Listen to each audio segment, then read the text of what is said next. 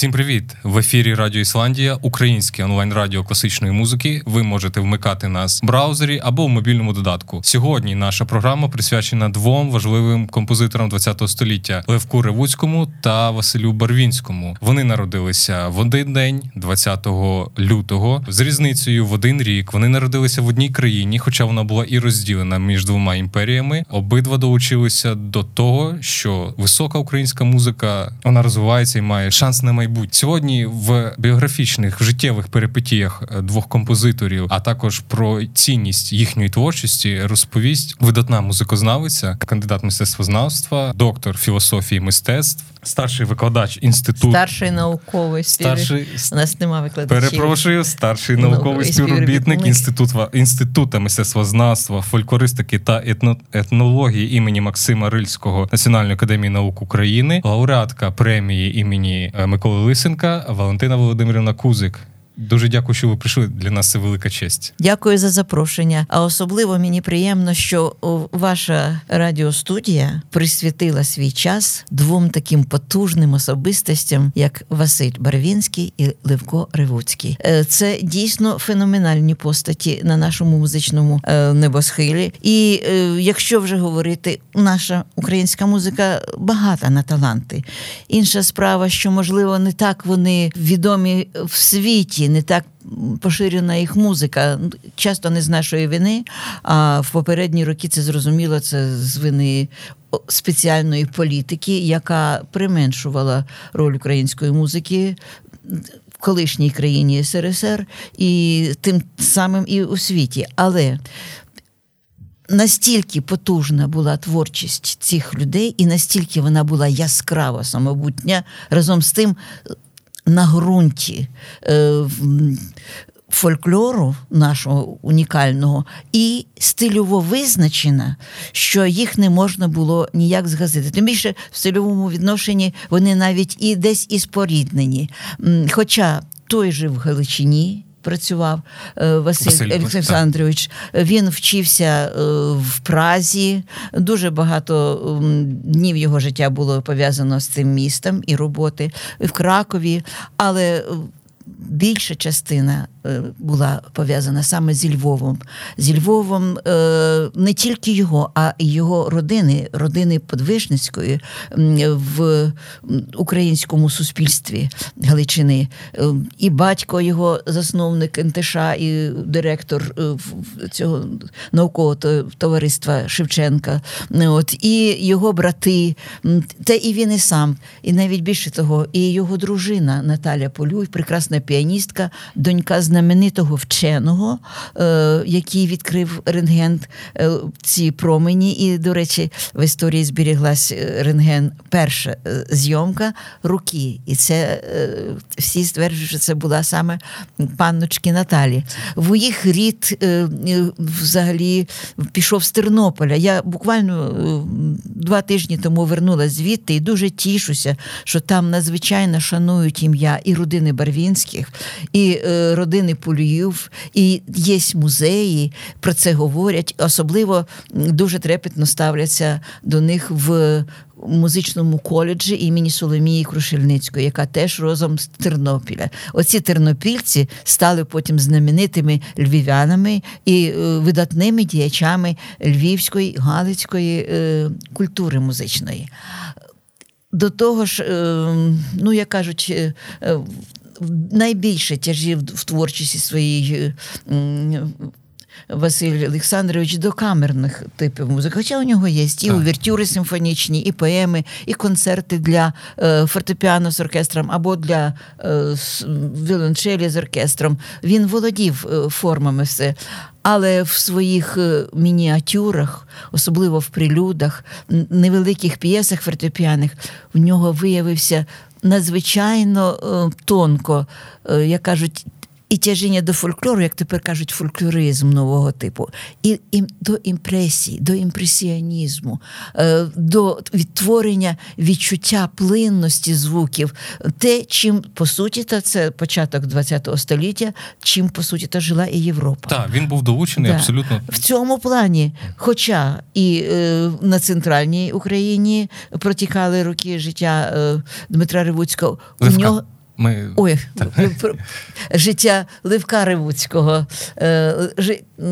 Але його родина також була дуже знана, шляхетна, так. шляхетна, мало того, в багатьох поколіннях. І якщо родина Бервіцького простежується аж до 14 століття, то е, родина е, діячів е, мистецтва, просвітництва, е, то родина Ревуцьких е, простежується точно до часів Козаччини, і більше того, в своїх витоках генетично пов'язана з останньою дойкуню Богдана Хмельницького, Марією Богданівною. Ольгою Хмельницькою. Так що у восьмому коліні Левко Миколаєвич і його старший брат Дмитро Миколаєвич є е, нащадками і Богданового роду. Гадаю, Левку Ревуцькому, якщо він це знав, йому це не він би не хотів комусь це розповідати, коли жив за радянських часів. Ви знаєте, я вам скажу за радянських часів, не то, що не хотів, він навіть не розповідав своєму сину. Коли е, ми почали уже в 90-ті роки, коли вернулись до нас в бібліотеках е, книжки і розробки розвідки генеалогічні Вадима е, Мазалєвського, проведена була перша конференція в 95-му році. І тоді вперше з такими розвідками по родоводу виступили Роксана Скурульська відносно родоводу Миколи Лисенка, і я відносно е, родоводу Левка Ривуцького. Це були перші такі заявки. І ви знаєте, неспроста я от зараз згадала і Левка Миколу Лисенка, тому що і один композитор, і другий герої нашої нинішньої так. передачі вони пов'язані з Миколою Віталійовичем Лисенком. А за яких обставинах за яких обставин вони зустрілися? В 1903 році в Галичину запросили спеціально Миколу Віталійовича, де він дуже е, неочікувано для себе е, мав велику приємність бачити, як шанують талант українського композитора, чого не було, на жаль, тут. Е, а тобто в Києві і на Дніпрянській Україні його не шанували, а у Львові? Ні, до нього ставились як дуже до талановитого визначного і дуже е, вдалого вчителя музики. Один час навіть говорили, що навіть він вчився у самого ліста. Ну то так для того, щоб у нього було дуже багато приватних учнів. І він працював в школі Тутковського. Він працював музикою в інституті шляхетних дівиць. Е, він був дуже талановитий вчитель. І респектабельний він був. Да, Він був дуже. Прекрасний піаніст, особливо чудово грав класику Бетховена Моцарта. І винятково, як кажуть, з оціми вітрібеньками віртуозними Шопена. Ну, мається на увазі не вітрібенька не в негативному розумінні, а от, тонка ажурна тканина, бісерна техніка, вона в нього була. Більше того, навіть в 60 років, коли вже Дмитро Ахшарумах організував свій оркестр, перший український симфонічний оркестр там у Полтаві, його запросили е, грати в концерт фортепіано е, з оркестром е, Бетховена, і він грав там партію рояля, як соліст, солюючий. Тобто він багато років був прекрасній піаністичній формі. А як же чим відрізнялося його ставлення галичан до Лисенка? Е, значить, Його здивувало це.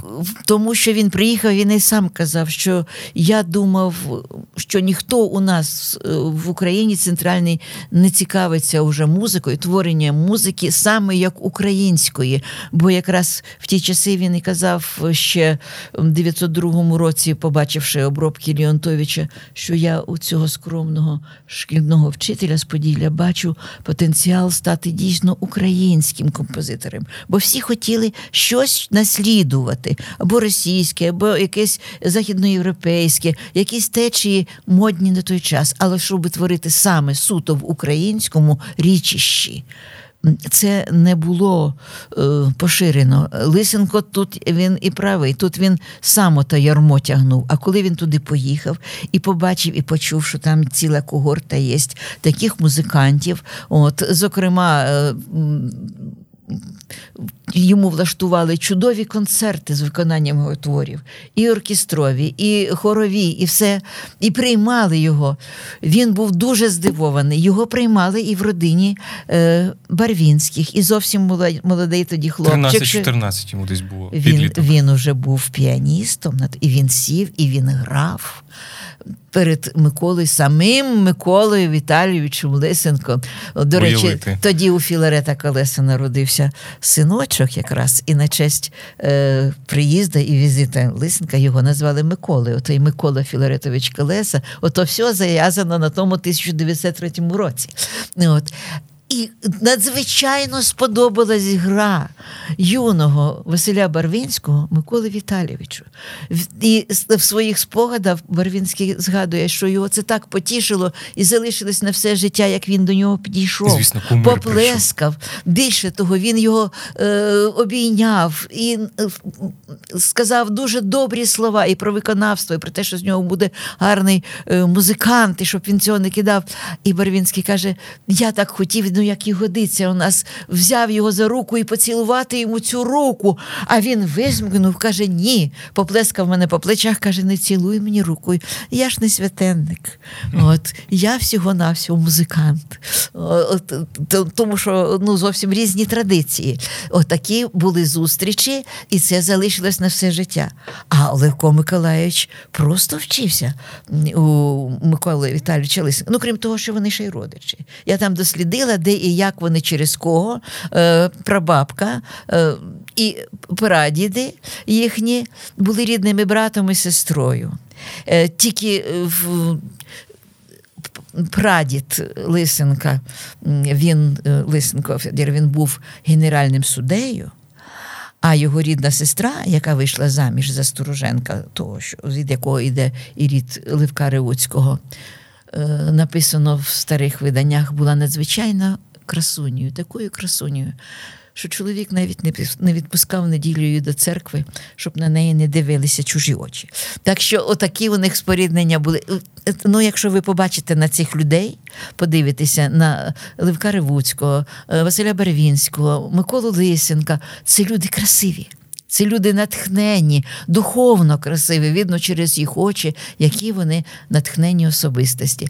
Так от е, Левко М- Ривуцький, коли в 1903 році також переїхав до Києва вчитися в гімназію номер 7 в Валькірівській, зараз на вулиці Коцюбинського Михайла.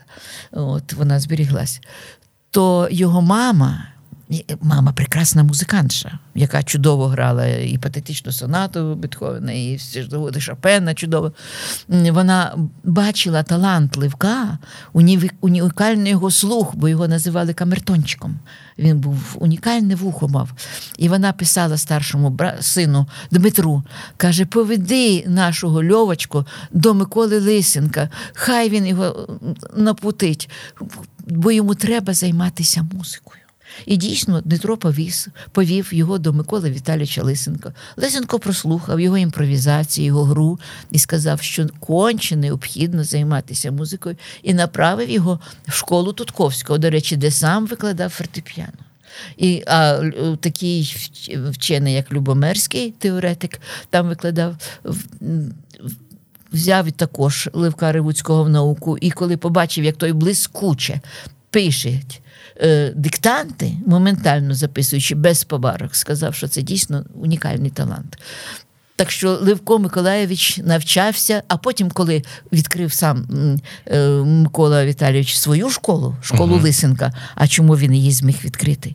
Тому що йому, знавши в Галичині, у Львові, що у Лисенка немає навіть власного будинку для життя родини, а родина велика, що він знімає собі кімнати. Ну, це там знаходиться музей Лисенка. Йому зібрали гроші. Діячі культури і багаті люди, які е, люблять музику. Да, Так. А на він ді- взяв її в школу. а все. він взяв і створив школу музичну на ті гроші, куди запросив одних найкращих педагогів, е, які були на той час педагогів з музики, запросив. І от е, тоді до туди перейшов вчитись також і е, Левко Миколайович. А Лисенко теж побачив такий самий талант. Він якось відгукувався про Левка Миколайовича. Скажімо так само, як і про хто ж його і заставив, хто ж його перетягнув в свою школу, а потім його заставив іти вчитися до Ходоровського. А Ходоровський відкривав, навчався в музичному училищі, е, викладав. І це дійсно був учень е, лі, ліста. І вони грали разом спільні програми концертні разом з, з Ференцем Листом. Так от сам в своїх спогадах Левко Миколаївич згадує, що йому Микола Віталійович сказав, що ти в мене навчився дуже гарно оцих витребеньок бісерної легкої техніки. Тепер іди вчимо октавну велику. І тому Левко Миколаївич він чудово володів як октавною технікою, так і бісерною е, технікою е, дріб, дрібною, дрібничками оціми всіми. Він, І якщо ви ви ж сам музикант, ви згадуєте його твори, ну хоча б оця сібімольміну, мажорна знаменита прелюдія, така з розкатом починається. Мібімоль мажор, мажорна прелюдія. Ну, сібімоль також. Скільки там є, там зразу такі величезні, могутні акордові звучання, і тут же вони розсипаються, переміжаються бісерними бісерними бльостками, які летять, летять, е, розписуючи всю фактуру фортепіаного звучання. Тому вимагає е, великого вміння від піаністів. Це надзвичайно складні твори, хоча ніби і невеликі за об'ємами. І Левко Миколайович навчався. Е, потім довелося йому ще зустрітися вже з творчістю самого Миколи Віталійовича Лисенка, е, коли не було в живих його вчителя, майстра, якого він дуже шанував і якому дуже вдячний. Можливо, навіть більше вдячний не стільки за композиторську техніку, бо композиторське навчання, без сумніву, більше він взяв у Глієра, коли вчився в, в, в тільки щойно відкритій консерваторії, тоді вже не було в живих. Е, Лисенка, а він вчився і більш свідомим. Свідомо ставився до музики як науки, як такої. Бо в попередні роки я цікавив піанізм. Зрештою, як і Барвінського більш цікавив піанізм, а от композиторська жага творення прийшла пізніше. пізніше. Е, от. І е, Левко Миколайович зустрівся вже з музикою Лисенка в 1935 році. Коли Тарас було Булько. завдання, угу. і він зробив аж три редакції. Остання 1954 року, яка вважається еталонною, от вона так і залишилась. Але чим характерна перша редакція? Тим, що там він у Лисенка немає овертюри до так. опери. Там Багато в нього чого немає, то що зараз? А там є розкішна овертюра. Оце і є музичне приношення Ривуцького своєму вчителю. Він, як епіграф, взяв вісім перших тактів з інтродукції. Більше ні. Правда, починаючи з четвертого акорду, він уже там поставив, пішов ставити свої гармонії. Але верхівки інтонаційні залишились. А далі ви чуєте музику вже ХХ століття. Там новий такий романтичний якийсь порив іде, партитура іншого наповнення, іншого колориту, іншого звучання. Це те, що ми не бачимо у Лисенка, його і не могло би бути. І неспроста цей твір настільки став знаменитим, що він є нині титулом е, музичної ментальності України в світі. Вони з Борисом Літошинським спільно це ні, вони не спільно робили. Там була цікава таке було завдання спеціально від уряду Левку Куривуцькому зробити музичну редакцію, е, Максиму Рильському редакцію лібрето, і все. Угу. І йому було запропоновано для того, щоб прискорити роботу. Вони думали, що ця робота буде зроблена за три місяці. Ну, в березні це було в жовтні замовлення, а в березні на наступний рік, щоб була вже прем'єра. Левко Миколаївич каже, але ще ж одне діло клавірна робота, нові сцени дописувати, і щоб було за Гоголем. У, у Лисенка немає сцени спалення. І треба було, щоб сцена спалення написана, сцена Остряниці була б написана по новій. То Левко Миколаївичу запропонували взяти кілька оркеструвальників. От який він написав один щось там, та те, та те, щоб вони. Е, це знаєте, люди, е, які сиділи там в компартійні, їм було все одно. Вони думали, що це як машиністки, які набирають текст на друкарській машинці. Ви тільки напишіть олівчиком, а вони вам понабирають, понабирають, і все буде бистренько. Хорошо, хорошо. Тут же швиденько, швиденько піде. Левко Миколаївич сказав, що ні, це мусить бути один оркеструвальчик, і саме той, хто найбільший нині є майстром оркестрового письма взагалі в Україні. І це був дійсно його друг, сверстник. І, по суті, то вони вчились в одному класі у Глієра Борис Миколаївич Лятошинський. І тільки одноосібно. Тим більше, що Борис Миколаївич Лятошинський до того вже себе показав прекрасно як оркеструвальник всіх сценічних творів е, Рингольда Глієра. Глієр тільки писав дирекціон а е, Борис Миколаївич оркестрував їх. Точно так і в мене є рукописи олівчиком написані так тої ж самої вертюри Левка Ревуцького. Це дирекціон, де позначені які інструменти, які що не де десь навіть не на двох нотоносцях, а на трьох нотоносцях, коли підголосочна лінія вступає. От все позначено. Інша справа, що коли якісь були ініціативи Бориса Миколаївича Ляташинського, тоді, е, слава Богу, вже був телефон. Вони дзвонили, жили вони недалеко. Вони дзвонили один одному, і Левко Миколаєвич, як правило, приставав на ці ініціативи, зокрема на поширення і динамічне перенесення кульмінації на коду цієї віртури з цим з розширенням засвідстали козаченьки. І і вони настільки дійсно плідно працювали, що учні е, Левка Миколаєвича і Бориса Миколаєвича, і е, Євген Львович, це син композитора, то ці листочки, що Левко Миколаївич сидів, стручив, стручив, писав, е, вони просто човноком переносили до квартири е, Лятошинського, отакими кур'єрами бігали, і так йшла дуже напружена, дуже активна робота. Але це була оркестровка всього твору була суцільно Бориса Миколаєвича. Єдине, що дійсно музична редакція Левка Миколаєвича і дирекціоном вказані і обговорені з Борисом Миколаївичем всі самі важливі шматки е, партитури. Ми зачепили якраз Бориса Лятушинського. Е, Левко Ривуцький теж спільно з ним дуже багато чого пройшли, і гарно і погано. І їх асоціюють якби українську музику цього періоду з двома прізвищами Ривуцький і Лятушинський. Але можливо, це неправда, а можливо, в цьому є якийсь сенс. Те, що Борис Лятушинський все ж таки в нього визріла якась школа київський авангард, скажімо.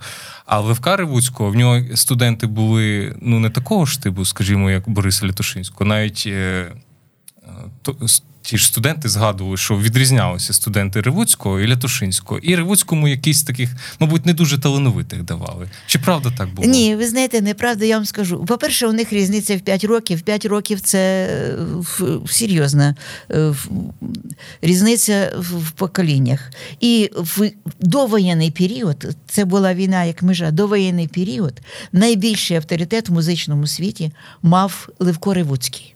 І більше того, йому раніше дали композиторський клас. Після 28-го року в музеї е, і консерваторії Ляташинському він працював багато з е, музикантами, теоретиками, з теоретичними дисциплінами. Композиторський власний клас Ляташинському дали пізніше. Тому, ну може, тому що він молодший, не знаю, як е, проблеми дирекції, якісь кадрові. Але у всякому разі стартував з композиторським класом Ривоцький значно раніше.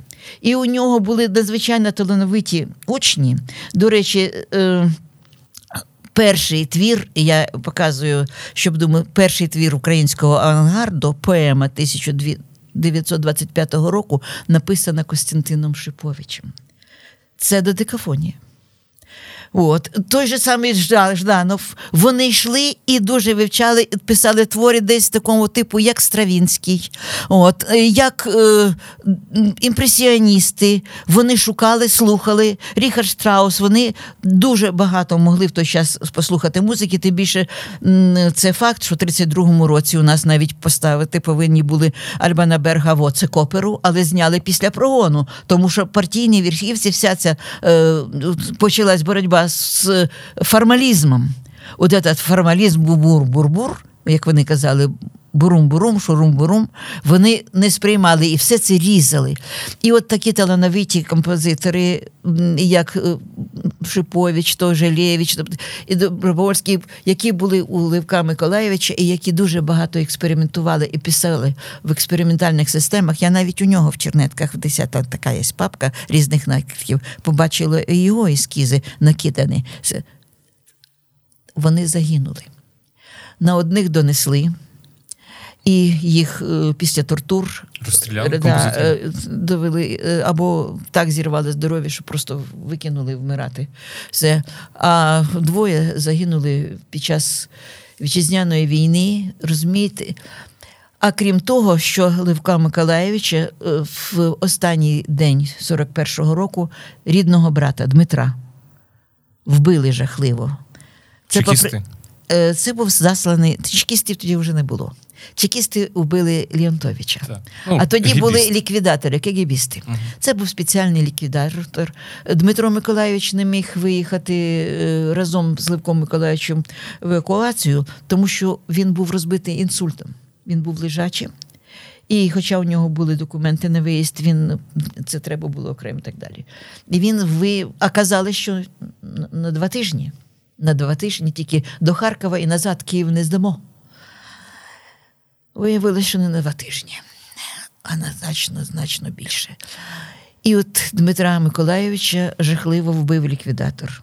34 удари молотком по голові. Над рукописами Лисенка він якраз сидів, опрацьовував, потихеньку міг уже руки працювали, хоча ледь-ледь ще ходив. От Після Параричу почав відходити після всього цього. Левко Миколаївич, для якого брат був, по суті, всією родиною, бо йому було 16 років тільки, якщо як один рок, в один рік померли і тато, і мама. А брат старший на 8,5 років. Він йому замінив всю родину. І для нього це було таким жахом. А з іншого боку, це тут спрацьовувала ідея поділяй і володарюй. Те ж саме і було з, по відношенню з Борисом Миколаєвичем. От. Тому Левко Миколаєвич після війни він взагалі уже втратив натхнення творити музику. Тим більше, що його твори самі основні, і ми це до чого ще вернемося і пов'язане буде з Барвінським, вони згоріли, вони знищили були ці твори. Їх треба було реконструювати по пам'яті. А тут ще була 51-го року травля е, Бориса Миколаївича Лятошинського після виконання його симфонії. Я не знаю, чи до, чи до того, чи після того, але Левко Миколайович. Він ходив до нього, він просив зняти прослуховування цієї симфонії, бо знав, що готується травля. З Москви дали сигнал, що буде та травля. Але Борис Миколаївич такий у нього гонор був. Це польська натура гонорова. Як це він буде уступати? Він написав, він творець. Ну, от, Але е, це було жахливе судилище. І Левко Миколаєвич, зрозуміло, нічого не міг зробити. Єдине, що він в листі Глієру написав, на жаль, це що судилище вів наш нинішній відповідальний секретар спілки, на жаль, в колишньому ми учень, якому я не зміг привити потрібних людських якостей.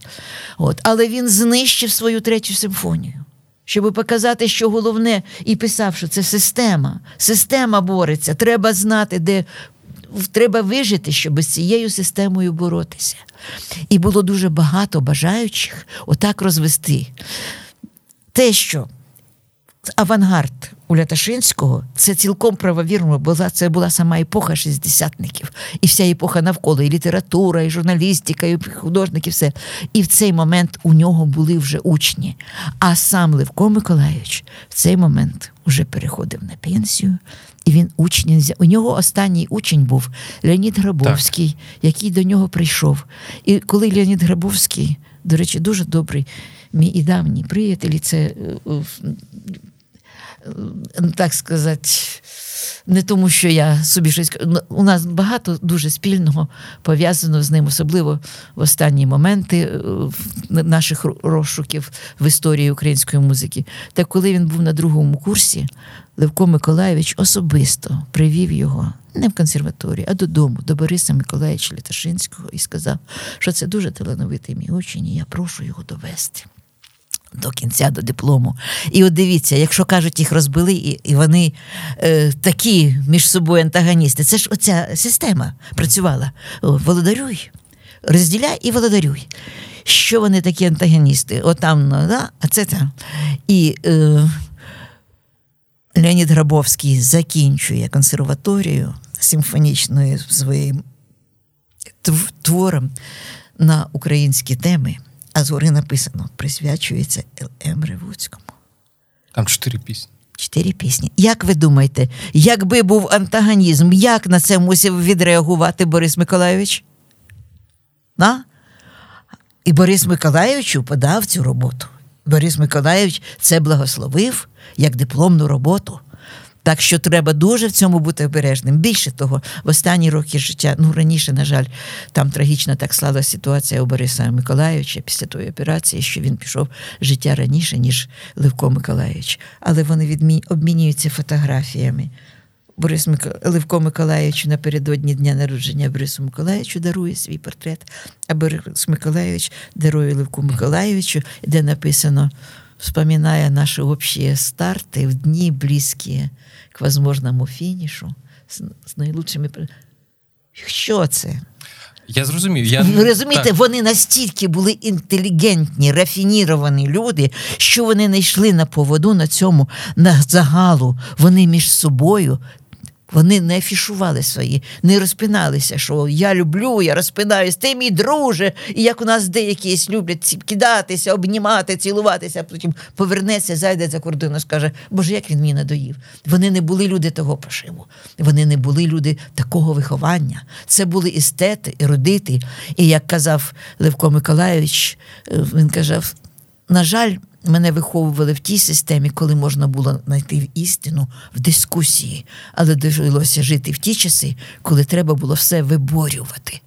І ви знаєте, ця трагедія була і те ж саме з, ну, пов'язана із долею е, Василя, Василя Олександровича Барвінського. Тому що ви розумієте, він, який визнаний як музикант, який визнаний е, громадою, його роблять е, перед, е, після, як кажуть тепер, воз'єднання Совіти України прийшли, і так далі. Ага. Совіти прийшли.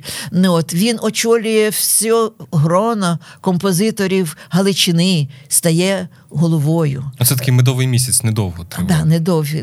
Рік майже такий був, але недовго. Потім він керує консерваторіями. Він навіть призначається вже по війні директором консерваторії. А приїжджали, коли були зустрічі в 39-му році. Вони як поспілкувалися. Ну, по-перше, у них було спілкування ще.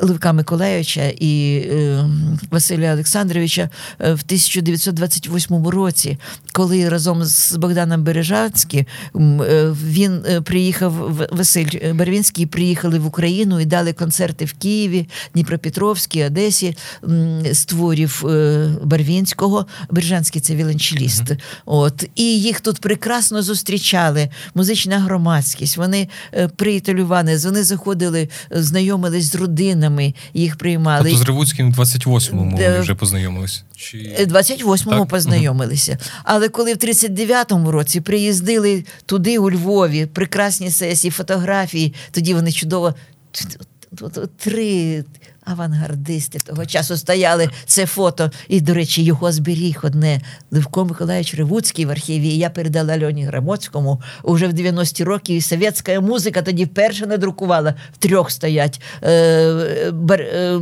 Лятошинський, Барвінський, Ревуцький. Три красені, струнки високі. Це під час заїзду у Львів, де пройшли блискучі концерти. От Надзвичайно було. Після того вони приїздили сюди вже по війні приїздили в Київ Левко Миколаївич, і ще й 39-му приїздили. І Левко Миколаївич зустрічав тут уже в домі в своїй родині. Є дуже зворушлива фотографія, де написано, що. Е, Василь Олександрович пише, що йому ну, дуже пам'ятні, дуже дорогі ті дні проведені в вашій родині. І вже пізніше, вже вже в нашому тисячолітті, скажімо, 21 столітті, е, я познайомила Володимира Грабовського, який і все життя, по суті, творче присвятив Барвінському з Євгеном Львовичем Ривуцьким, сином композитора. Привела додому, от сиділи і так далі. І Євген Львович Ривуцький показав ці унікальні фото, які до того не були відомі, і подарував. І вони зараз є і в книжці надруковані, і в музеї Барвінського є в Другобичі. Е, знаєте, це дійсно дуже зворошливо. Це саме цінне, саме дороге Левко Миколаєвич зберігав в партитурах, в нотах поміж сам, не виставляючи. Нема що дивитися. Отут про людські очі от приходять там всі студенти, приходять різні. різні. Сьогодні ми знаємо уже хто стукав, і знаємо, із-за кого наші діячі музичної культури постраждали. Я займаюся музичним меморіалом, такою програмою підготувала до друку. Я працювала в архівах. На жаль, е, серед них є такі люди, які також видавали себе за авангардистів, ну, от, які е, казали, що от вони. Е, наслідують західну культуру, а нам нічого не буде. Дійсно, їм нічого не було. Я декількох е, композиторів питав з тих часів, питав у них, е, хто ж стукав на вас. Тому що очевидно, що не могло обійтися так. без в їхньому середовищі без сексота. Але ніхто не говорив. Є один із них, який, наприклад, здав весь музичний цех кіностудії, яка нині Довженко носить, тому що також були саме отак е, здали оцього дуже талановитого, е, причому Вендуркіндом був цей Костя Шиповича, е, які, якого ранні твори дуже нагадують стиль Стравінського, а потім він один з перших почав працювати в додекафоні. Це ученик був Ривуцького, і ректорат почав вимагати виганяти Жданова і Шиповича із-за того, що вони формалістичну музику пишуть. І я в своїй книжці, де зазначаю педагогічні е, новації і принципи роботи Ривуцького, пишу, як він відповідав, що вони молоді, вони виписуються, вони потім зрозуміють, але вони повинні все перепробувати. Вони безсумну, надзвичайно талановиті люди. І тому, коли кажуть нам про наш авангард, я вам скажу, наш авангард починався раніше, але у нас був зрубаний авангард, точно як і наше національне відродження. Воно починалося тоді, в 20-ті роки, з товариством Ліотовича, точно як воно було змелено тим молохом. Воно все було підрубано під корінь. Це навіть чудо і диво, що щось з того зберіглось, і зараз, через століття, воно піднімається, і ми говоримо, піднімаємо ці документи. От Вони є, на щастя, і в бібліотеці Вірнацького, і в бібліотеці. Е, нашого інституту є такі документи, і оці бібліографи. Люди, музейщики, бібліотекарі, вони так писали скрупульозно тільки номерки або інші фамілії, поставляючи, щоб закрити від перевіряючого ока правдиві фамілії і матеріали. Це зберіглося. А от що було тяжко і що спільна доля з особливо з крупними симфонічними творами і Барвінського, і Ревуцького. Оце не збереглося. Це дійсно трагічна була доля. Наприклад, в 48-му році, коли вся Галичина, ну і по суті, то і ця спілка композиторів України готувалися відзначити урочисто 60-ліття, 60-ліття Василя Олександровича. Замість цього що зробили? Спалили. Аутодафе поставили в дворі, в консерваторії, зносили його ноти, рукописи і палили. А справа в тім, що якщо твори Барінського друкувалися і у Франції, і в Японії навіть і так далі, от то партитури, партитури це не друкують. Так і у нас в Україні. Партитури Ривуцького прелюдії друкувалися, е, сонечко друкувалися, галицькі пісні друкувалися. А от партитури тільки були в рукописі, в тільки один екземплярів в бібліотеки симфонічного оркестру рідко бувало навіть у композитора самого, це все спалювалося. Я вам скажу, я пам'ятаю 70-ті роки. Ви знаєте, така була епоха, коли ми кажуть, зашелестіло, коли шелеста погнали. Коли навіть слово запорізький казак було заборонено писати. У нас в інституті поставили величезний залізний бак, а я тільки прийшла тоді працювати, і нас заставляли зносити перший відділ. Папки старі і їх там спалювати. І коли я несла ці папки, дали, от я побачила, там е, бібліографи виписували хроніка музичного життя України 1917 рік, 1018. Я скільки могла, отак носила, по 28 рік. Я винесла у себе під ковтиною, окремо викинула. І зараз минулого і позаминулого року трохи надрукувала з того те, що було заборонено. Просто щоб не було ніяких слідів по цих роках виконання, щоб не можна було е, Щоб життя. було в цих документах. Да, цих було написано, деякий концерт відбувся, і так далі. Це можна все підняти, але треба сидіти просто над пресою, то що і робили наші бібліографи інституту, і виписували в газетному відділі, в журнальному відділі, яке де позиції, де от заспівали стабат матері українською, де реквія Моцарта українського, капела Стеценка виконала, де те прозвучало і так далі, який концерт. Тут виступав Хроніка музичного життя. Вся була. Так. Все це ми спалювали. А тоді спалили отак все, що було у Барвінського. А за що ж його палили? Він же ж не був е, в- авангардистом таким. е, А ви, ви наївна людина. Ви думаєте, що за авангардизм і формалізм могли позбавити роботи зарплати. За це не палять і не розстріють. Ви думаєте, що Леонтовича вбив з обрізу отой е, чекіст е, Афанасій Гріщенко із-за того, що він писав музику геніальну? Ні. Тому що в списках він стояв. Він був держпрацівником часів Центральної ради, директорії гетьманата. Був тоді наркомпрос, от часи ще скаже Петлюри, наркомпрос. Він завідував музичним сектором, був комісаром. Він створював оркестри симфонічні, хори, хорові студії в Україні. Але він був працівником Петлюровської адміністрації, так? Або гетьманата. Крім того, він ще й входив в групу тих музикантів, які підтримували подання української церкви на кефалію в 19-му році. Написав літургію українською. От як і це не читали. Вони всі були в списках. От, як пере- той же самий Огієнко, що перекладом Біблії з'явився, вони були всі в списках на знищення. Всі, хто були пов'язані націоналістичним урядом, як казали, і е, е, автокефальною українською церквою. І за це його вбили. І подивіться по тим документам, де йдуть я з дивилася, кругом написано: школьний учитель, син священника, школьний учитель. Ніде не мав про те, що навіть він організатор хору чи хормейстер. Точно так і цих композиторів. От. Точно так Левка Миколаївича в 19-му році вічні ЧК арестувала і вело на розстріл. І приговорили до розстрілу, але не хотіли, що на одного витрачати патрон. Вони ж тоді вироблялися, вони ж ставили, скільки патроном можна людин, людей пробити. Два-три чоловіка, чи можна, чи не можна. Ждали ще кого зробити, взяти. На щастя, е, вдалося про це передати інформацію брату. Ревуцького за те, що е, За те, що він- зарід?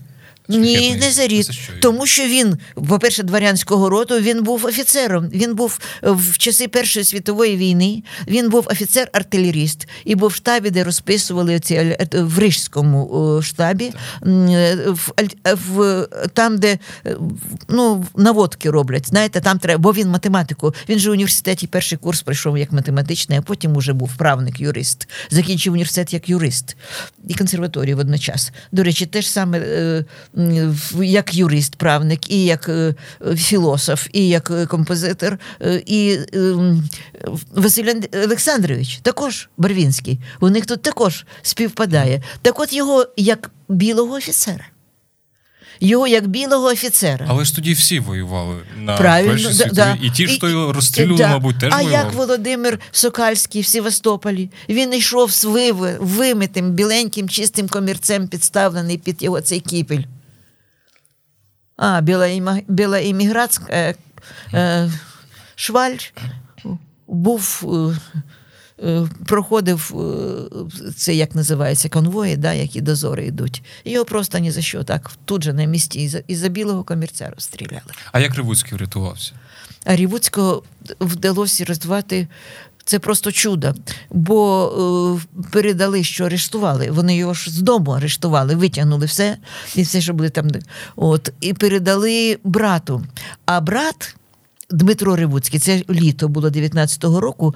Він цей час також був в Ічні. Ситуація склалась е, в цьому плані якось е, дуже дивним способом. Бо першого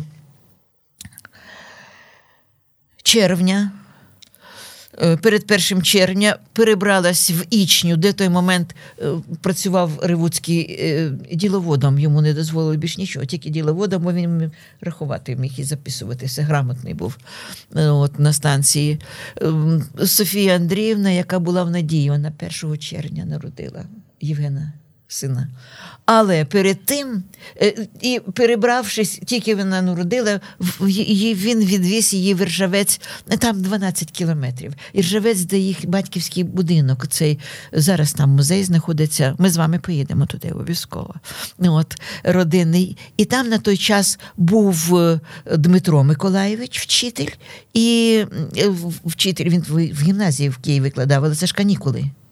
А він кругом писав, що він вчитель е, з дружиною і його троє дітей. Ні, на той час вже було двоє дітей, бо старший син помер, була донька Сашенька, і 10-го року народився Валеріан Ревуцький. Я це добре знаю, бо я з ним була в контакті. Він прожив 100 і півроку, і до останніх днів життя ми були в переписці, в нього була чудова пам'ять. От і передали, е, значить, на них був бандитський нальот. Вікна побили, жінки перелякались, діти перелякались. Дмитро Миколаївич взяв все це сімейство уже після того, як зовсім маленький, десь тиждень, 10 днів було Євгенові, і переїхали знову в Ічню. В Ічню, в той куток, де е, був е, і Левко Ревуцький жив. І от хтось побачив, що перевели, а по вулиці біг Валеріан Ревуцький. Йому сказали: біжи батькові, скажи швидше, арештували е, дядька Левка. Він прибіг, сказав йому. Ну, Дмитро Миколаєвич тут же взяв е, своє посвідчення педагога. Чомусь не знаю, була пошана в ті часи до педагогів, вчителів. Е, Їх не чіпали, незважаючи на дворянське навіть на дворянське происхождення. Вічню на той момент зайшов. Це ж було просунення армії Муравйова і Чекістський цей загон. І він прийшов це ЧК. До речі, там є і адреса, зазначена, і все. Це в бувшому просто в якомусь домі міщанина було. І як не дивно, там ще і Левка Миколаївича заперли в сараях на цьому подвір'ї, але там було якесь стареньке, ще слабеньке піаніно розбите. І Дмитро Миколаївич почав говорити: ви відпустіть його. Він каже, білий офіцер, контра. Ні, каже, він ж талановитий композитор, він консерваторію кінчив, він займається українським фольклором, він пісні здається. Ви всі тут, каже, підробляєтесь під народ. От. А на щастя, на цей момент, коли саме прийшов е, Дмитро Миколаєвич, був один тільки сидів там, чекіст і українець за походження. Каже: От ти хоча б, хоч одну пісню українську знаєш, заспівай мені, а то ви всі прикидаєтесь. І Дмитро Миколаєвич заспівав йому е, про Бондарівну. Яку пан Каньовський забив до смерті, да? От, про красуню цю Бондарівну заспівав сів за він взагалі сам собі компонував. До речі, кажуть, що він винятково співати міг і думи, імітуючи гри на е, піаніно бандури. Навіть воно звучало, здавалось, ніби бандура, і виконував чудово думи. Він проспівав цю бандурівну, той каже: так, поки ще не назбирали, іди забирай свого брата і тікай. Тікай тільки подалі, щоб ми не могли по новій знайти. І так вдалося йому витягнути Схожа історія у Всеволода Задирацького було. Так. Е, коли його теж взяли, хотіли, хотіли розстріляти, це відомий е, Всеволода теж, Петровича. Всеволод Петрович, да, відомий український композитор, чудовий. І теж його зловили, хотіли розстріляти, але за легендою там теж стояв рояль. Він Всі всю ніч грав, да. і Дзержинський його помилував. Да, помилував. Да. Було. А і потім, тут схожа історія. А потім його так помилував, що в, Мадага... в Магадані, mm-hmm. е, тому що е, він був грамотний і йому дозволили працювати на телеграфії. Я сама бачила бачила у сина Всеволода Петровича, у Всеволода Всеволодовича Завдирацького в московській квартирі. Він дістав оці листочки, телеграфні, бланки з воротнього боку написані від руки лінієчки, і він там написав свої прелюдії фуги. Це так записано. Геніальні. Тільки з голови. Так. Оце все. Так що це так. Оце точно так прийшлося писати в 50-ті роки, коли в 48-му році замість святкування е, Василя Олександровича і дружину послали в мордовські лісоповали, і він там також написав. Називається написав фортепіаний концерт новий для фортепіано з оркестром і віолончельний. 50-ті ці роки, отам писав 10 років на тому лісоповалі. Але дружині не дозволили навіть бути близько біля нього. І тільки коли вже через 10 років, уже ще Сталін помер, вже можна було відпустити все. Ні. Через 10 років вони зустрілись на є така неймовірна, а до сліз зворушлива, серце ріже фотографія. Не знаю, хто їх сфотографував. Вони зустрілись на залізничній станції, щоб їхати у Львів додому. Він вже був дуже слабий, і йому пропонували там залишитись в Карелії, навіть е, в е, будинку для пристарілих. Але пані Наталя настоювала ні, тільки до своїх і правильно робила. Настояла, і вони поїхали, вони зустрілися. Вони так ніжно один одного обнімають. Це просто неймовірно. Люди, які створили прекрасну сім'ю, виростили чотирьох дітей, музикантів, чудових, створили свою школу, віддали все своє життя культурі, своєму народу. Я дуже рада, що прийшли часи, коли їм роблять достойну шану. Вибачте, я поп'ю водички. І ми тут якраз підійшли до ще одного моменту, який поєднує Василя Барвінського і Левка Ревуцького, власне, про їхню творчість. В одного в Левка Ревуцького ноти майже всі багато нот згоріло в Києві е, від пожежі, тому що той, хто наглядав за його квартирою, він просто розпалював буржуйку е, в зимовому Києві. Хоча був сам композитором, також Правда? із школи Лисенка. Я, я його ще й особисто застала. Ну, але то е, складно звинувачувати да. за це людину в таких складних умовах. Левко а, Миколаєвич і не звинувачував. А частина творів е, там бомба попала. Я зараз це розкажу. І ну я зараз закінчу. І якраз і Василя Барвінського теж НКВД НКВДисти спалили всі твори. А ти просто аутодафе. Так, ну, як робили нацисти. Так. Показують то кіно, а тут, розумієте. Мені все одно не зрозуміло, чому от е, така в лапках честь дісталася Барвінському. Вони ж могли просто його в табір і все, до побачення. А тут вони перформанс такий зробили, хотіли його принизити. От це ж як, наче якась особиста помста. Е, а я Але... ні, ні, ну ви музикант, ви зрозумієте. Знаєте, е, хтось дуже вдало назвав Василя Олександровича людина злочинної доброти. Він навіть за це них і не мав на них і образи. Він розумів, він розумів, що тут діють якісь інші інфернальні, можливо, сили. Чому вони? Що таке твори для митця? Це ж його діти.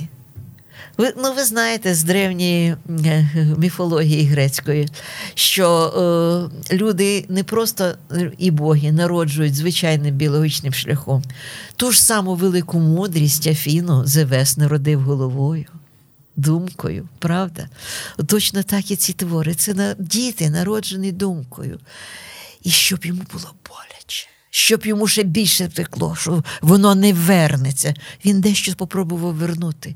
Але ви знаєте, те, що було багато надруковано в інших країнах, дуже добре, тому що в 99-му році його фортепіаний концерт вернувся аж з Аргентини. Ось я хотів якраз спитати. аж з Аргентини.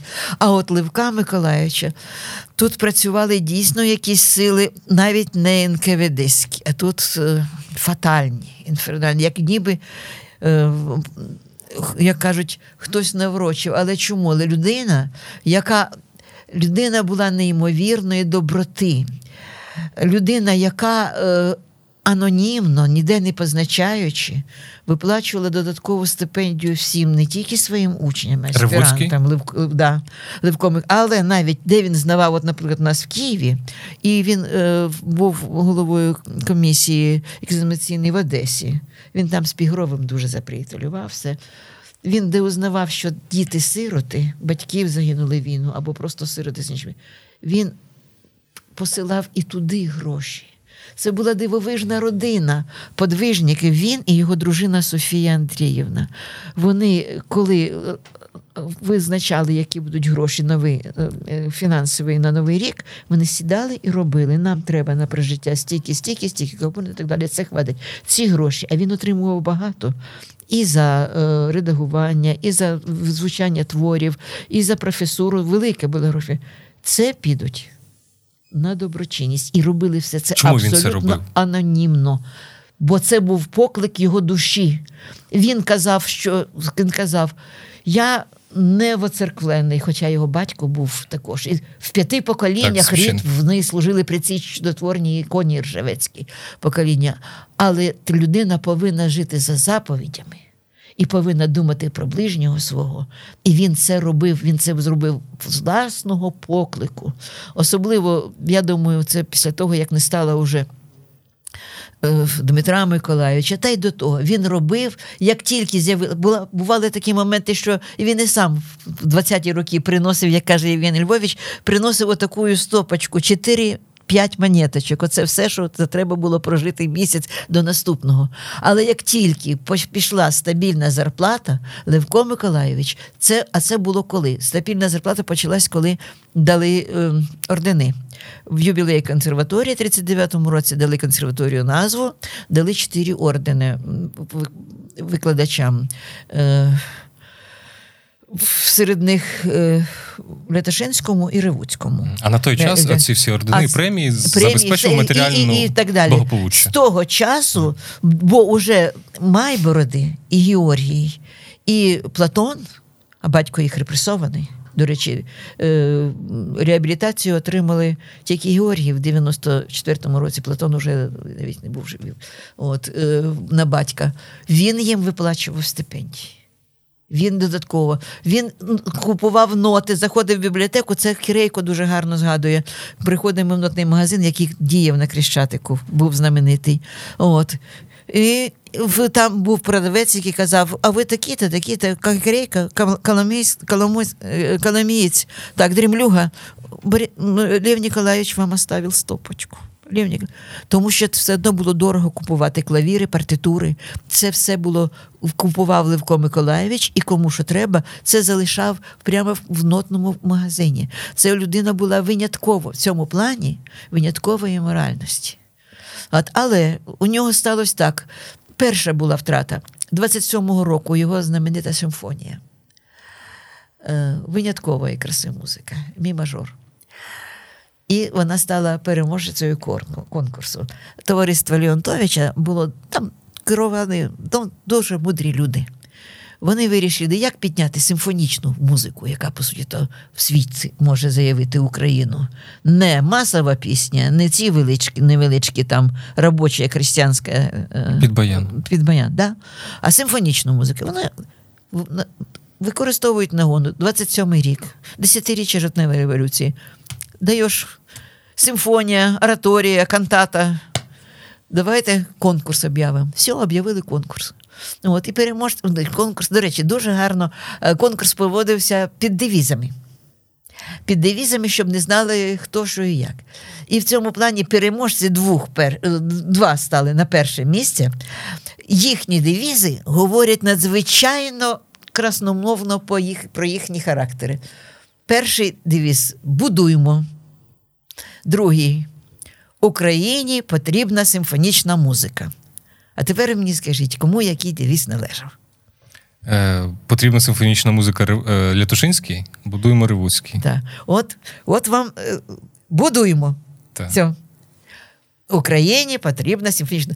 Це навіть отакі нюанси говорять про те, наскільки у них різний тип мислення. І я на всіх своїх виступах завжди кажу, це наше щастя, що тут у нас є е, таке е, напруга одна потужна е, Лятошинський, тут творчість напруга Ривуцький, це аверс і реверс одного явища. Це космоси, у кожного свій. Там експресія, експресіонізму все йде. А тут Левко Ревуцький, особливо тим далі видно, імпресіонізм. Навіть партитуру подивитися цієї першої е, редакції, яку ми зараз тільки маємо. Там все йде, як і Дебюссі, там навіть виписано в партитурі три альта партії. Це таке тільки французи собі дозволяють. В нього, в його так, оцей захоплював імпресіонізм. Більше того, товариство Леонтовича вирішило послати їх наївні. Вони думали, що це можна. Послати їх на стажування. Зрозуміло, За кордон. за кордон Лятошинського в Берлін, до Ріхарда Штрауса, до Берга, а Ривуцького в Париж. До Дебюсі, Ревеля, бо відчували, у кого яка тяга. От. Оце ну, була б інша історія, звісно. це, а це було записано в протоколах, і це є в фондах 50. Я ж кажу, ну наївні. Але тут впала ця куртина залізна. Ага. От, от вам ваші загр- І це, це було в планах. І на це збирали гроші. Вони повинні були поїхати. Але 28-го, ми тільки зараз, це недавно я розузнала, знайшла документи, що виявляється, 27-го року цю симфонію виконали, е, виконав диригент Валеріан е, Бердєні, Бердяєв. Валеріян Бердяєв. Він потім, е, на щастя, встиг виїхати і ще до війни, і в Польщі. Але виявляється, що він диригував і першу симфонію Ривуцького. Першу. Я дивлюсь, документи подають, і сам Левко Миколаївич зазначає назви всіх чотирьох частин.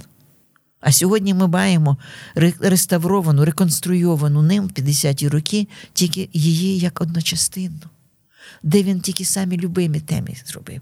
Чотирьох частин нема. В кінці 28-го року в Київській філармонії, це приміщення там філармонії, була пожежа. І згоріло кілька колекційних інструментів і частина бібліотеки. І там же згоріла партитура і першої симфонії, і другої симфонії. І Левко Миколаївич в 30-ті роки цю партитуру поновлював. Десь, правда, зберіглись якісь шматки в партії, ті, хто не здав з оркестрантів, то було щастя навіть. От, але це був довгий час. І зрозуміло, першу він не поновлював, він другу, вона більш свіжа в пам'яті, і, видно, більш любима, вона дуже цікава. Неймовірна за тематизмом. Він з 39-й, в 40-му році, на початку він її закінчив реставрувати. Але це дійсно була друга редакція. Вона вирізняється. Вона вирізняється значним рядом моментів. Вона по-своєму розкішна. І цю симфонію рекомендують на спитали від України, кого ви на Сталінську премію.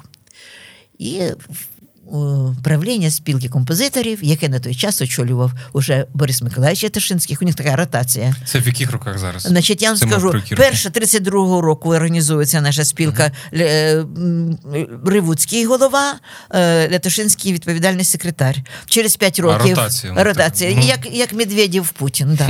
Отак. Потім Лятошинський, е, цей самий. От, і... Але в Коривуцький каже, я категорично проти. Бо вже пройшли оці репресії, дуже багато його друзів постраждало, яких він знав, знищено багато. Я проти. Тут як це так проти? Пересилають вдруге наказ, посилайте. Він друге каже, що він проти для того, щоб посилалися. Посилайте що завгодно, а мою симфонію не посилайте. І це стало відомо завдяки і Сергіїні Царєвич. Останній рік півтора свого життя вона, розбираючи документи Бориса Миколаївича, знайшла чернетку під копірку, що залишилось протокол засідання. Більше того, вона це зачитала на одному з конференцій, одній з конференцій нашої під час е, Київ Музикфесту, а потім мені ще окремо позвонила і сказала: Валечка, я ж говорила, що там один раз не послали, но там і второй раз было, і второй раз не послали. Левку Миколаївичу Дагана неймовірна за те, що він не вміє працювати з кадрами, його знімають достроково з головування спілки, е, спілкою. От, і ставлять спілкою молодого талановитого композитора, комуніста Константина Данкевича. Мар'яна Капиця каже: я весь час здивувалась, ну чому Бориса Миколаївича зняли? За що і як? Тут же ж перед тим все було так гарно, і опера Щорс, і все це та, відповідно, і кантата Ідеологічно все гарно. все гарно, все, а його знімають. Партитуру таємно, без відома автора пересилають в Москву, і вона отримує на початку 41-го року отримує Сталінську премію. Привезли принесли це повідомлення і сказали Борис Левку Миколаївичу, що у вас за це чекає дуже велика винагорода. Левко Миколаївич прийшов в Держбанк наш, зараз той Національний банк туди, і сказав: Я вас прошу цю премію виокремити на окремий рахунок. Бо той рахунок, що у нього був, він його ж розсилав за стипендіями. І у нього там було все дуже чітко. Те, що він математик, неспроста. Він навіть в опері е, Тарас Бульба на вимогу е, гонорарної комісії бухгалтерської все по процентам розчитав. Де якому відділі, де якій увертюрі, скільки процентів музики Лисенка, скільки процентів музики Ривуцька, все все розписано. Тому що ті не могли все досчитати, що як. У мене є цей листочок, і я його показую. Дуже цікаво. Це ті, е, ті хто кажуть, що ну, різні інсинуації, які тут все абсолютно чітко виписано. Проходить кілька місяців, починається вітчизняна війна. 22 числа тільки проголосили в 6 годин ранку про війну, хоча Київ уже в 4 бомбили. Як перші, так і останні бомби впали на Дарницький вузол. І Левко Миколаєвич з самого ранку, 8 годин, іде в банк і просить той рахунок, що за премію, прошу перевести на е, в рахунок е, Червоної армії. Тоді ж не було радянської армії, Червоної армії. А вони кажуть, такого рахунку немає. Почекайте, ми вам передзвонимо, йдіть додому. Він прийшов додому, тоді він ще жив на Банковській, це недалеко від е, президентського зараз офісу. Такий півколом, такий є там під аркою, за аркою будинок. От. Йому позвонили, в обід уже. І він прийшов і дійсно весь цей рахунок перевів на Червону армію. От так е, він поступив з гонораром за е, свою е, сталінську, яку тепер називають. А як її зараз називають? Хіба воно, здається, не перейшло в якийсь інший аналог російської премії? Да, ні. Державна просто назвали. Mm-hmm. Державна премія, державної премії. Значить, отак е, втратилась е, партитура першої, і так другої. Після того ні, вірніше, посередині ще ж був фортепіаний концерт знаменитий, над яким він працював майже 6 років, 36-го року. Концерт був грав, причому луфер, е, прийнятий надзвичайно гарно, все тут прекрасно. Його 39-го року грали, коли у Львові. Так там, взагалі, кажуть, сцену засипали квітами. А каже, Левко Миколаївич до того не звик. Це мені вже розказував Паян у Львові. Диригент каже: а коли ще йому винесли окремо корзину квітів, то він був так зворушений стільки квітів, каже, видно, у, в радянській Україні не було це поширено. прірва була. Да, да, да. От, Так що ви, ви виконували блискуче. Але в Москві. Е, е, повинні були в концерті, так е, в одному концерті це показати в одній програмі в концерт Ривоцького і потім другу симфонію Ляташинського. Але в той день помирає Орджонікідзе. І вийшов надзвичайно цікавий казус, характерний для пропагандистської радянської системи. На репетиції, яка вранці була, Житомирський музикознавець, угу. речі, родом з України, але дуже-дуже е, подвізав, подвізавшися навпаки, марксистський. Не реакційний, марксистський в Москві він в Москві він був і написав розгромну фем... цю саму що... рецензію. рецензію, що там сплошний формалізм, як потім Ляташинський сказав, що в цій рецензії не то, що е, плохого, просто приличного, ні одного слова не було, одна брань. От, Це було, це він в листі Глієру написав Ляташинський. Написав розгромну статтю на цей концерт, на цю музику, але концерта не було тому що е, заборонили всі. А матеріал Житомирського вже пішов в газету, вже був надрукований. Тобто е, концерт не не, зіграли, не зіграли, але рецензія бо на концерт в дві години була. це сталося там на операції і так далі. І в обід пішла, пішло повідомлення, всі кругом абсолютно акції пов'язані з концертами, з виступами, всі припинити трап, загальний траур. От. От така ситуація. Але е, в концерт грали. Але загубили ж потім. Ні, заграли і все. Коли е, бібліотека, ноти знаходились, партитура, ноти знаходилися в бібліотеці радіо комітету, і під час війни вони були в окупації в, в евакуації в Уфі, де була вся е, все радіо України. Коли ж е, в травні 43-го року Київ звільнили і почали повертати матеріали і документи е, українського радіо. При остання бомба, яка упала, упала знову ж, як я казала, в Дарниці на вагони, які привіз архів радіокомітету. І там згоріли ці партитури, інші документи. Ну і згорів цей концерт. І Левко Миколаєвич також реконструював його по пам'яті, по якимось шматочкам, от те, що чув, те, що да, е, в 62-му році, в 64-му він за нього е, закінчив цю роботу, в 64-му отримав Шевченківську премію. За цей концерт, але це вже друга редакція. Проте дивні речі твори проведіння з нами. Дивні. Наприклад, на 130-ліття Левка Миколаєвича. Е, Це 2009 рік, так? Так. Приїздить до України на Київ Музикфест з Данії, з Датського королівства Олександр Ваулін, піаніст. І е, привозить партитуру цього концерту.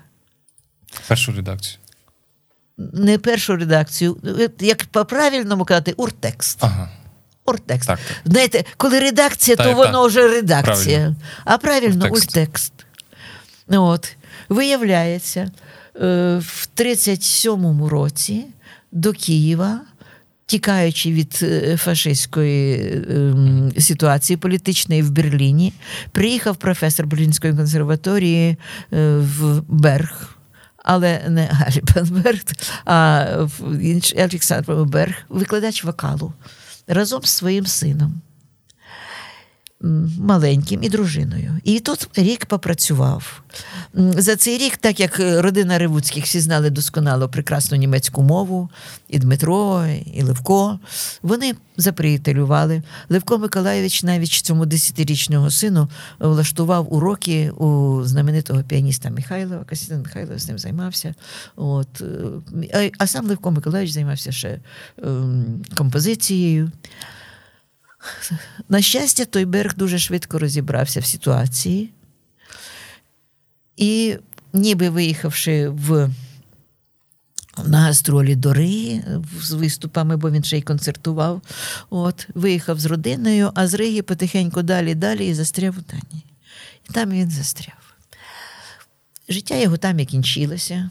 Син виріс, став гарним піаністом, гарним став е, композитором. Потім, коли іммігрував туди Олександр Ваулін, який частково пов'язаний з Україною, зокрема з Одещиною, ну от заперетелювали, він, розбираючи архіви батька, він знайшов цю партитуру. Проголосили незалежність України, пішли порохи, почався фестивалі почали. І він каже: я хотів сам по собі зіграти якось цей концерт, виконати. Але подивився, там такого роду піаністична техніка, що я з нею не справлюся. Ну, Прем'єру грав Луфер. Луфер це прекрасний піаніст. Абрам Руфер. Він був лауреатом Шопенівського конкурсу е- міжнародного і ректором консерваторії. І він блискуче, кажуть, всі грав блискуче.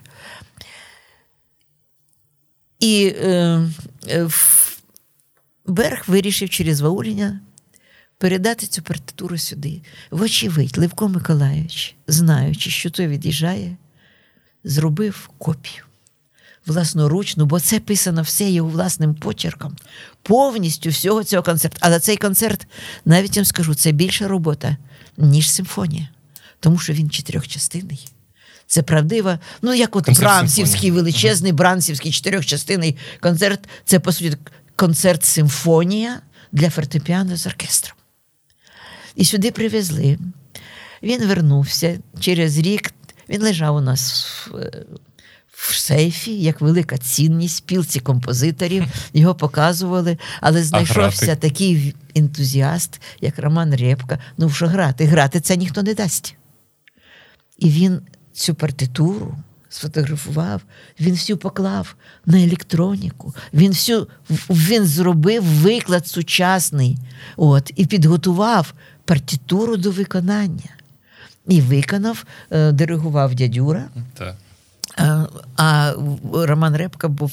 І це це було прекрасне виконання. Так вернувся нам е, концерт Чи на 130-річчя, а на 140-річчя нам вернулося уртекст симфонії номер 2 Ну, от, ну, Тут все діялось в межах України. Правда, тоді поділено на дві частини. От, І у нас є хресний батько ці повернення. Це Іван Дмитрович Гамкало.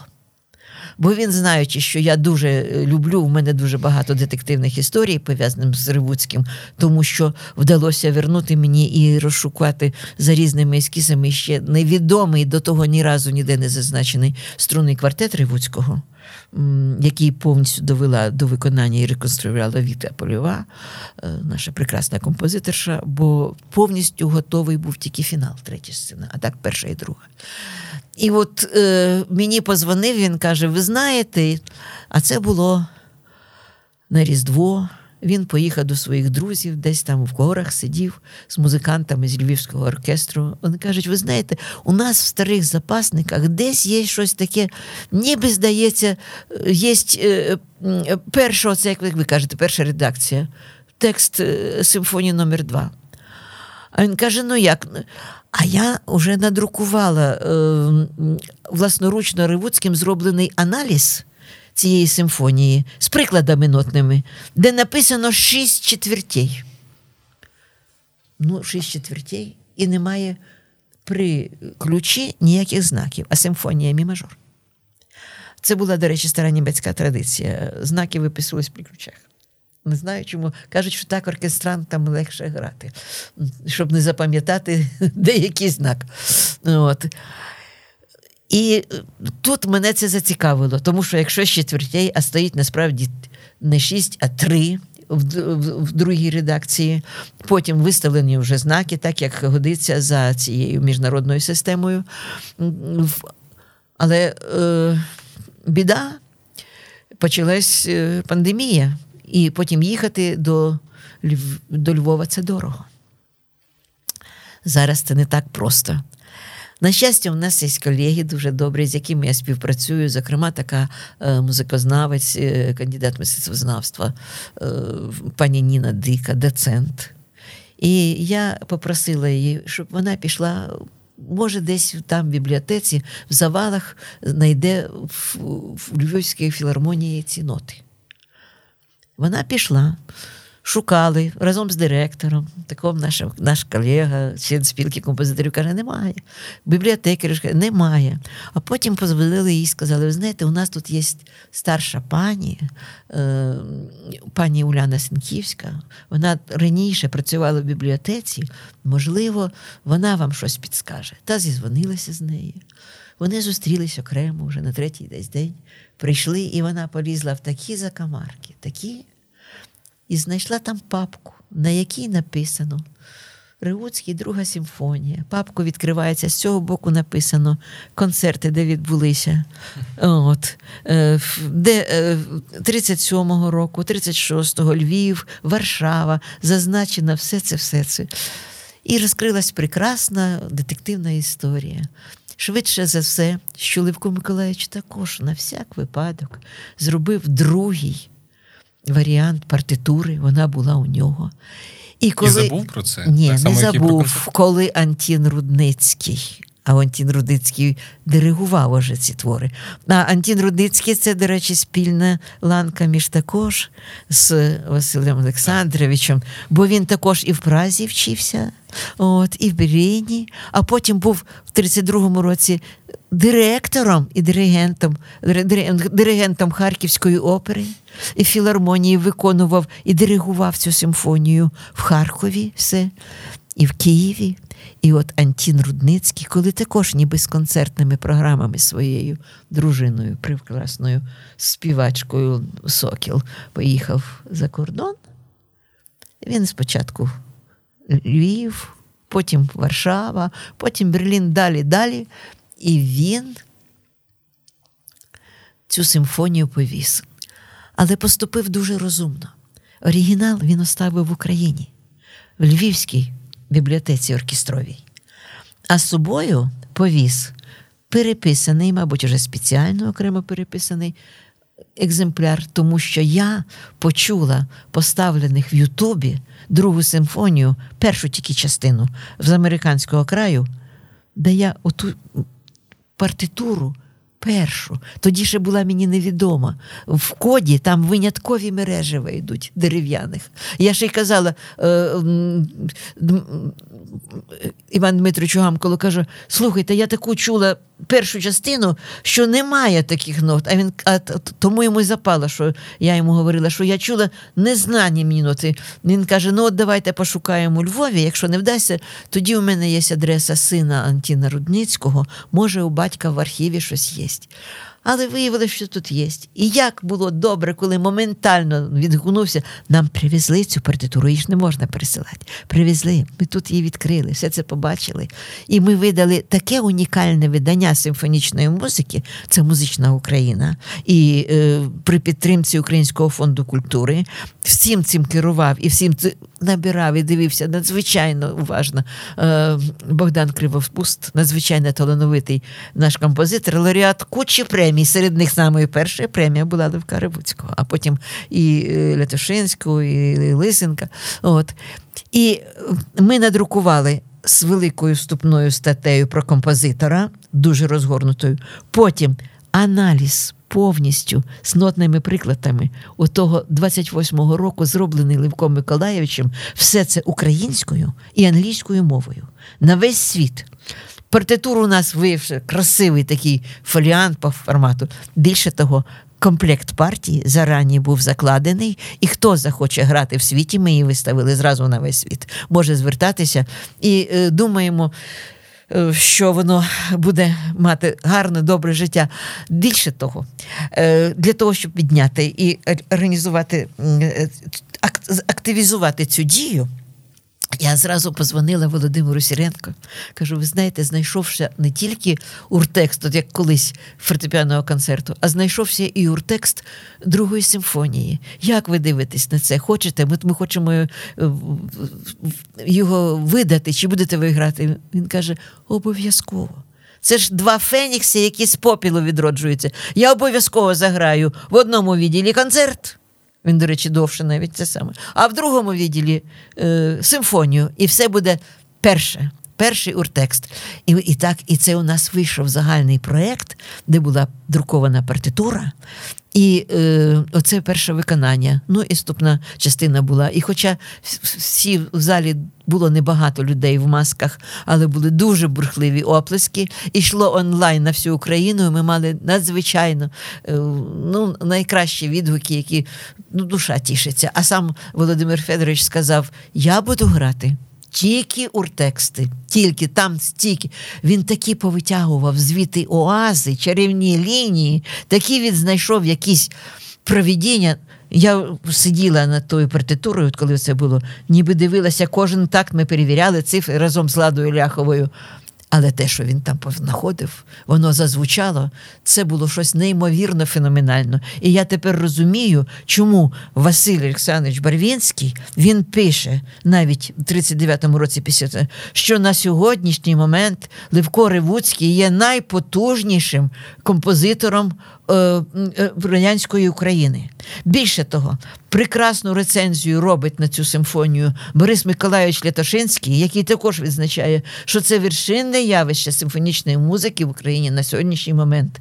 От. І тому, коли сьогодні ви побачите оці тенденції до сих пір, от е, е, е, ідеології компартійної поділяй і володарюй, які розводять туди-сюди, ви давайте їм відсіч, бо це наша гордість, що у нас є отакі космоси цілі музичних світів, які багатять нашу культуру, ну скажімо, ну, в планетарному масштабі. Я так думаю, що в цьому плані те, що багато відроджується зараз і музики, і звучить, і повертається з усіх світів Василя Олександровича Барвінського. От. Те, що так з попілу встають твори, які взагалі вважались, ну, кого можна? Композитора дійсно Ревуцького це вбивало, що його духовні діти е, згоріли в полум'ї, але вони повертаються. Це щастя, і це говорить мені, як людині, містично настроєний. Музиканти всі трошки містики.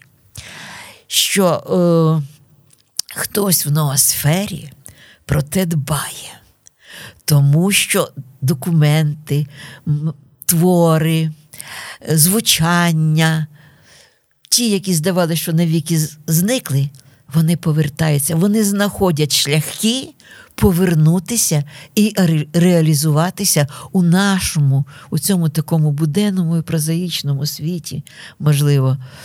Хотілося б, щоб ми були більш на високому щаблі достойного того і достойних отих постатей потужних, які нам залишили такі скарби, і які пройшли через такі трагедії. Знаєте, це не втрата якогось такого або критика одного фіналу, або одного твору. Це втрата взагалі доробку десятиліть життя. Але воно вертається. Значить, це знак проведіння бо воно того достойно. Справедливість восторжествувала в будь-якому випадку, і це дуже приємно, що ми можемо це почути. Те, над чим працювали наші класики. Від себе додам, що схожа доля спіткала і фортепіаний концерт Василя Барвінського, якого знайшли правда е, раніше. Знайшли його в Аргентині, привезли в Україну. Його зіграли і досі намагається його інколи виконувати, хоча наживо я його ніколи не чув, на жаль.